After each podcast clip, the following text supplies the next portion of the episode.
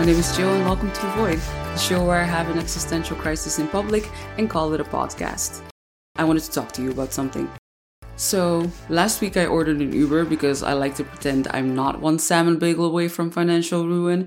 And when I got in the car, my driver asked me if it's okay if there wasn't any music because the radio wasn't working. I said that's fine. I was on my way to a friend with kids anyway, so I was going to enjoy those last minutes of silence. No kids? he asked. I said no. Do you want them? he asked, which is normally totally rude, but in this context I somehow didn't mind. I said no, um, I'm too ethically torn about it. You'll change your mind. Children are fun, they are the jewels of life. And again, I don't always mind when people uh, say stuff like this. It just depends on the context and I guess my mood. So I asked him if jewels couldn't just be the jewels of life. He said no. I said okay. Silence. But I'm a curious person, so I asked him, What are the other two jewels? He said, A good partner and money. That sounds pretty externalized. Wouldn't a jewel of life be more like a literal jewel, like something you wear on your person? I feel like the biggest jewel of life is our understanding of our own role in it. Understanding that if you want fulfillment, you need to become someone who knows how to be fulfilled, that sort of thing.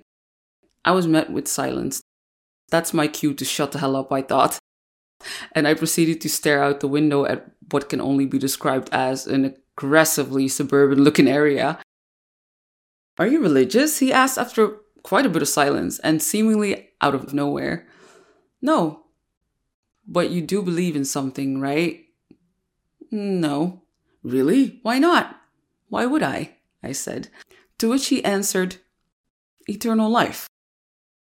Now I met him with silence because those two words triggered a lot of thoughts. Thoughts about how having to see every fashion trend come back for the rest of eternity would be my personal hell. Thoughts about how eternal life sounds like an exercise in absolute futility. Isn't this life enough? I asked. But we suffer here, we fall on hard times, we struggle. And if we surrender, we can live on after death. We'll feel no pain, no fear, no anger, no sadness, just happiness. And the more we suffer here, the more we'll be rewarded. Those images of paradise you see on those pamphlets that could easily double as communist propaganda, you know the ones, flashed in front of my eyes. Images of children hugging lions, skipping rope under rainbows, doing a meet and greet with Jesus, and having lunch in the grass, the same grass that covers the rotting corpses of non believers. I get why people would want to go there though, even if it's just to finally get a break from paying rent. But to me, none of those images feel good. The oppressive brightness, the maniacal happiness, it just made me think of that movie Midsommar, which is not something I would associate with pleasantness. But when I snapped out of it, I asked him, slightly confused, what the point would be of an existence like that. Happiness, he answered succinctly.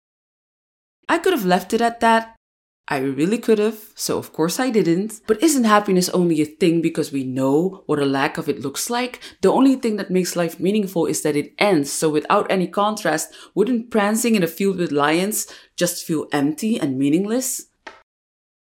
It is what it is, he said. Eyes firmly fixed on the road now. Okay, this sounds like a four hour car ride. I promise you it wasn't. Normally, believers and non believers have difficulties talking to each other because believers have a hard time trusting anyone who doesn't believe in God, and non believers have a hard time trusting anyone who does. But any sense of intellectual superiority on either side is just a sign of a glaring lack of self awareness, in my opinion. Because if you think about it, atheism and theism are different sides of the same coin. They're both a symptom of not having answers, and feeling like we do helps us cope with the fear of the great unknown. He who shall not be named. No, I'm just kidding. Death. Absolutely death. We have a lot of other fancy defense mechanisms to avoid dealing with our own impending doom. It's no coincidence that we, as a society, worship youth and pretend old people don't exist and with old people, I mean women over 30. Or why we tend to party a little too hard, shop a little too much, or watch a little too much Netflix to distract ourselves from our own lives, and thus our own deaths. Death anxiety even determines how traumatic events will impact us and how effective therapy will be. The only upside of this fear, however, is that it motivates us to find meaning in life, which makes us indirectly more pro social. It won't surprise you to hear that most people protect themselves from death anxiety by being religious because naturally my Uber driver will be less scared of death if he thinks he'll live forever. But what might surprise you is that not being religious does the exact same thing for atheists. To us, not believing in anything actually keeps our death anxiety away, the same way believing keeps it away for theists.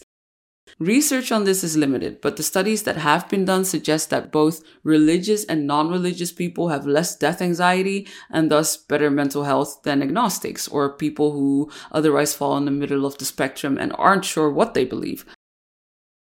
This implies three things that religious people probably have more death anxiety from the get go, which turns them to religion in the first place. Thus, fear motivates accepting religion, and religion in turn mitigates the fear. And it sustains itself this way. The more scared you are, the more religious you become. So it's a match made in heaven, pun intended. Non religious people are probably less fearful from the get go, which gives them no reason to seek out religion. Strength of conviction seems more important, way more important than what someone is convinced of when it comes to dealing with the fear of death. That conviction being shaken in any way, so forcing atheists to write an essay about the existence of God and theists to write an essay about the non existence of God, slightly increased death anxiety in both groups. Okay, so we now know that religious people are more likely to be fearful and thus become more religious when faced with death anxiety. But atheists becoming more fearful when confronted with the possible existence of God is interesting. It implies atheists might be more God fearing than religious folk. I mean, in the literal sense. For me personally, that is correct because the idea of both a God and an afterlife are mortifying to me, an absolute horror show. I feel very visceral terror when I think about it. Let me try to put it into words. Okay, so let's say God is 100% proven to be real and the lying petting shall commence. I can't stop mentioning the lion thing, it's just my favorite paradise illustration cliche. But okay, let's say paradise exists. What does being human even mean? Or look like without having access to our entire spectrum of emotions? What does being human mean if we're stuck at one age for the rest of eternity? If there's no learning to do, no flaws to manage, no growing that can happen, and no experiences to live, what is the whole point of an afterlife if it's even more pointless than this one? And okay, to the Bible's credit, it says that believers will remember their lives on earth so that they can fully revel in God's glory. But if our memories are completely devoid of emotions, they have no strength. So you can't be extra thankful for paradise because you might remember not always having been there, but you don't remember the feeling of not always having been there. So, an eternity without contrast and with oppressive brightness and maniacal happiness 24 7 sounds like an absolute hellscape to me. Like I said before, that's literally why Midsommar works so well as a horror movie. Because around the clock happiness is not a natural state for humans to be in. If I had to break down the function of emotion, I would say emotions are a way for us to gauge social situations, just like the weather is a gauge for understanding the climate in your country. So happiness, just like every other emotion, is meant to come and go.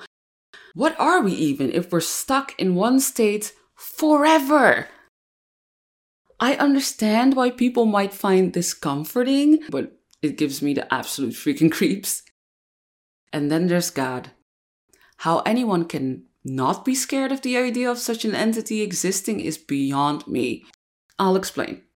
The qualities that make God God are omniscience, being all knowing, omnipotence, being able to do everything, omnipresence, being everywhere at the same time, and omnibenevolence, being endlessly loving. So, what freaks me out about the concept of God is that if God is all those things, as described by the Bible, if he sees the state the world is in but can't do anything about it, he's not omnipotent and therefore not God.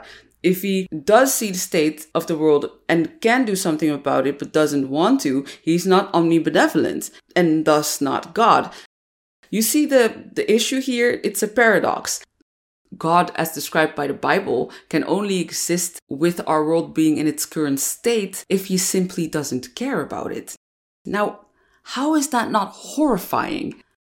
Honestly, if the Bible said God thought it'd be cool to make humans because he likes power and that he cares more about being worshipped than about the people who do the worshipping, I would be more inclined to believe in a God because, in my opinion, we live in a world that reflects that.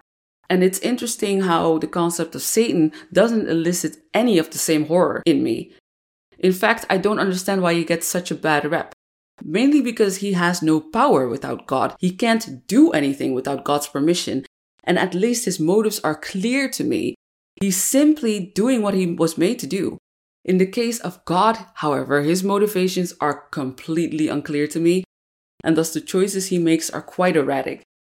Think about how he sacrificed his only son so everyone could be forgiven for their sins, even though he himself created the concept of sin and thus could have saved us from them without killing his kid. And why did Mary need to carry Jesus?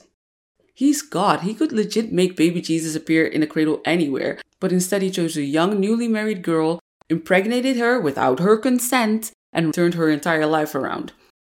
And side note, if you needed any more proof that if God existed, there is no way he would be a woman, just remember he made Mary go to pregnancy, labor, and childbirth when he didn't have to. I rest my case. In my opinion, God's lack of concrete motivation is what makes him terrifying to me. This willy nilliness is perfectly illustrated in the story of Job. In case you don't know the story, here's the story. Okay, so Satan randomly shows up in heaven to hang out with God, which is, you know, what? God starts boasting to Satan about this cool follower he has. Job is a stand up guy with a lot of money and cattle and kids, and Job's overall just a pleasant human who believes in God. So Satan cynically says, He's probably only good because you blessed the crap out of him. You want to bet that if I tortured him, he'll turn on you? And God was like, Okay, Deal, let's do it. You can do whatever you want to him. Just don't kill him, okay? First of all, excuse me, pure horror. Horror. And second of all, this entire interaction captures why A, Satan is not as much of an enemy as you think, considering he can pop in and out of heaven like it ain't no thing. I bet he helps himself to snacks from the fridge while he's there. And second of all, this interaction also perfectly captures why I don't think the existence of a God who has no trouble inflicting suffering over a bet is a good thing. In the universe where this absolutely happened, remember that Job buried every single one of his 10 kids over a bet he himself did not even make. Now, that's pretty damn brutal. I could name at least 50 other reasons why, in my opinion, the existence of a god would be the worst case scenario because he is unpredictable in a way that the void is not. And I personally find the idea that my soul, using quotation marks, because I don't believe in a soul, I don't think our brain receives consciousness from a different source. I think it creates consciousness. But anyway, I personally find the idea that my soul won't be in the hands of someone whose choices make so little sense to me very comforting. I like the idea of this life being enough, of there being so much wonder in the things we can see that we don't even have to focus on the things we can't. It's almost ungrateful to be so concerned about what comes after this when you're surrounded by little specks of paradise every day if you just look. I get that death is a scary subject, but I'm all for talking about it because the awful, beautiful, incredibly ruthless truth about your life is that when you came into this world, your unlimited potential was born next to your certain death. The moment you took your first breath, the clock started ticking, and the Reaper has been following you around like a Mary Kay sales rep ever since. Death is as natural as being born and having sex and somehow always picking the slowest line at the grocery store. And not accepting that is, just like the idea of eternal life, an exercise in futility. I would describe my views on my own death as stoic in the sense that I'm neutral towards it. I like to meditate on death because it's the only thing I'm certain will happen, and it seems kind of idiotic to know about a thing your entire life and then act brand new when confronted with it. I don't only remember my death on an almost daily basis, but I try to sit with it harmoniously because how I see it, to fear death is to fear life in a way, and I refuse to fear anything. Epicurus is a great philosopher when it comes to death acceptance, and I think he sums up my attitude the best. Death does not concern us, because as long as we exist, death is not here. And when it does come, we no longer exist. I could honestly go on about death because I think there's beauty in accepting it, and I think there's also a lot of freedom in accepting death. Yeah, I sound like such such a creep. It's just I do not want to pretend like it's a, a surprise. I'm not scared of death, and that makes me feel more alive than anything. Unlike my Uber driver, I don't believe in meaningful suffering. But you know, I hope he's right about paradise. May he experience it in this life. So I want to leave you with this question How much do you fear the Reaper?